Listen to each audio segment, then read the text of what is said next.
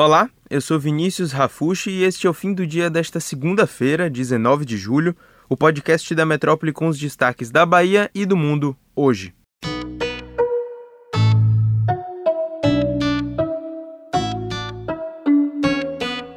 Entre tantas polêmicas, a Prefeitura de Salvador decidiu que não vai mais realizar o evento teste com 100% do público vacinado no dia 29 de julho.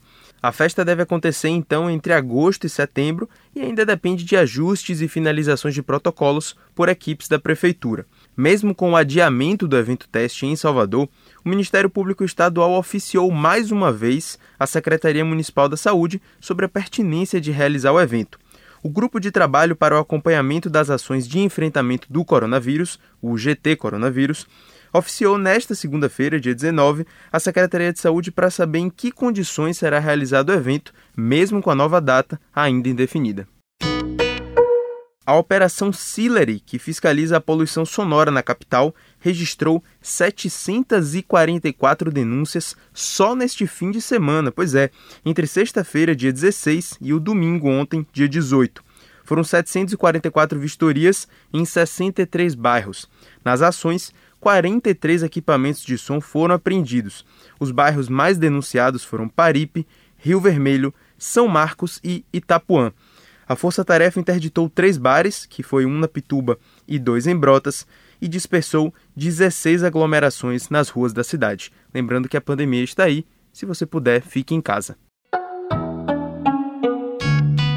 A Anvisa aprovou hoje um estudo clínico para avaliar a segurança e eficácia de uma terceira dose da vacina AstraZeneca. Pois é, a pesquisa vai envolver 10 mil participantes do estudo inicial que já receberam as duas doses do imunizante em um intervalo de quatro semanas entre as aplicações. 1.500 voluntários daqui da Bahia vão participar dessa ação. A terceira dose da AstraZeneca deve ser aplicada entre 11 e 13 meses depois da segunda dose. Quase um mês depois dos festejos juninos aqui na Bahia, o número de casos e a taxa de ocupação pararam de crescer em todo o estado. Segundo o secretário de Saúde do Estado, Fábio Vilas Boas, o cenário é muito bom, segundo ele, e alguns leitos de UTI já estão sendo desativados. Mas as cidades que compõem a Chapada Diamantina, como Lençóis, Palmeiras e Mucugê, tiveram um aumento de 12%, 2,5% e 8,6%, respectivamente, após esse período junino. Salvador realiza amanhã, terça-feira, mais uma edição do Mutirão das Idades. A estratégia vai contemplar as pessoas com até 37 anos ou mais de forma escalonada na vacinação. Durante a manhã, entre as 8 horas e o meio-dia, vão ser contemplados os indivíduos com 37 anos ou mais, nascidos, atenção, até 20 de janeiro de 1984. Já no turno da tarde, que vai das 13 horas até as 16, devem se dirigir aos postos as pessoas com idade igual ou superior aos 37 anos, nascidas até 20 de julho de 1984. A segunda dose vai ser aplicada entre as 8 e as 16 horas para Oxford e para Coronavac, também nesta terça-feira, dia 20. E olha, essa é uma história muito curiosa. Um homem que foi mantido encarcerado sem julgamento desde março de 2016 foi liberado no começo deste mês para responder o seu processo em liberdade.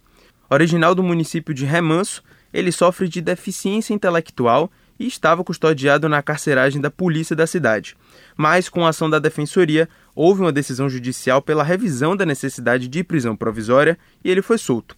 Ele está livre, mas desorientado e sem consciência quanto ao que fazer, ele acabou dormindo na porta do presídio. O caso mostra como são graves as implicações da lentidão do nosso sistema judiciário e também o tratamento que é dado às pessoas com deficiência intelectual. Se você quiser acompanhar essa história completa, é só entrar no portal Metro 1 ou seguir a Metrópole nas redes sociais. Eu vou ficando por aqui e até a próxima.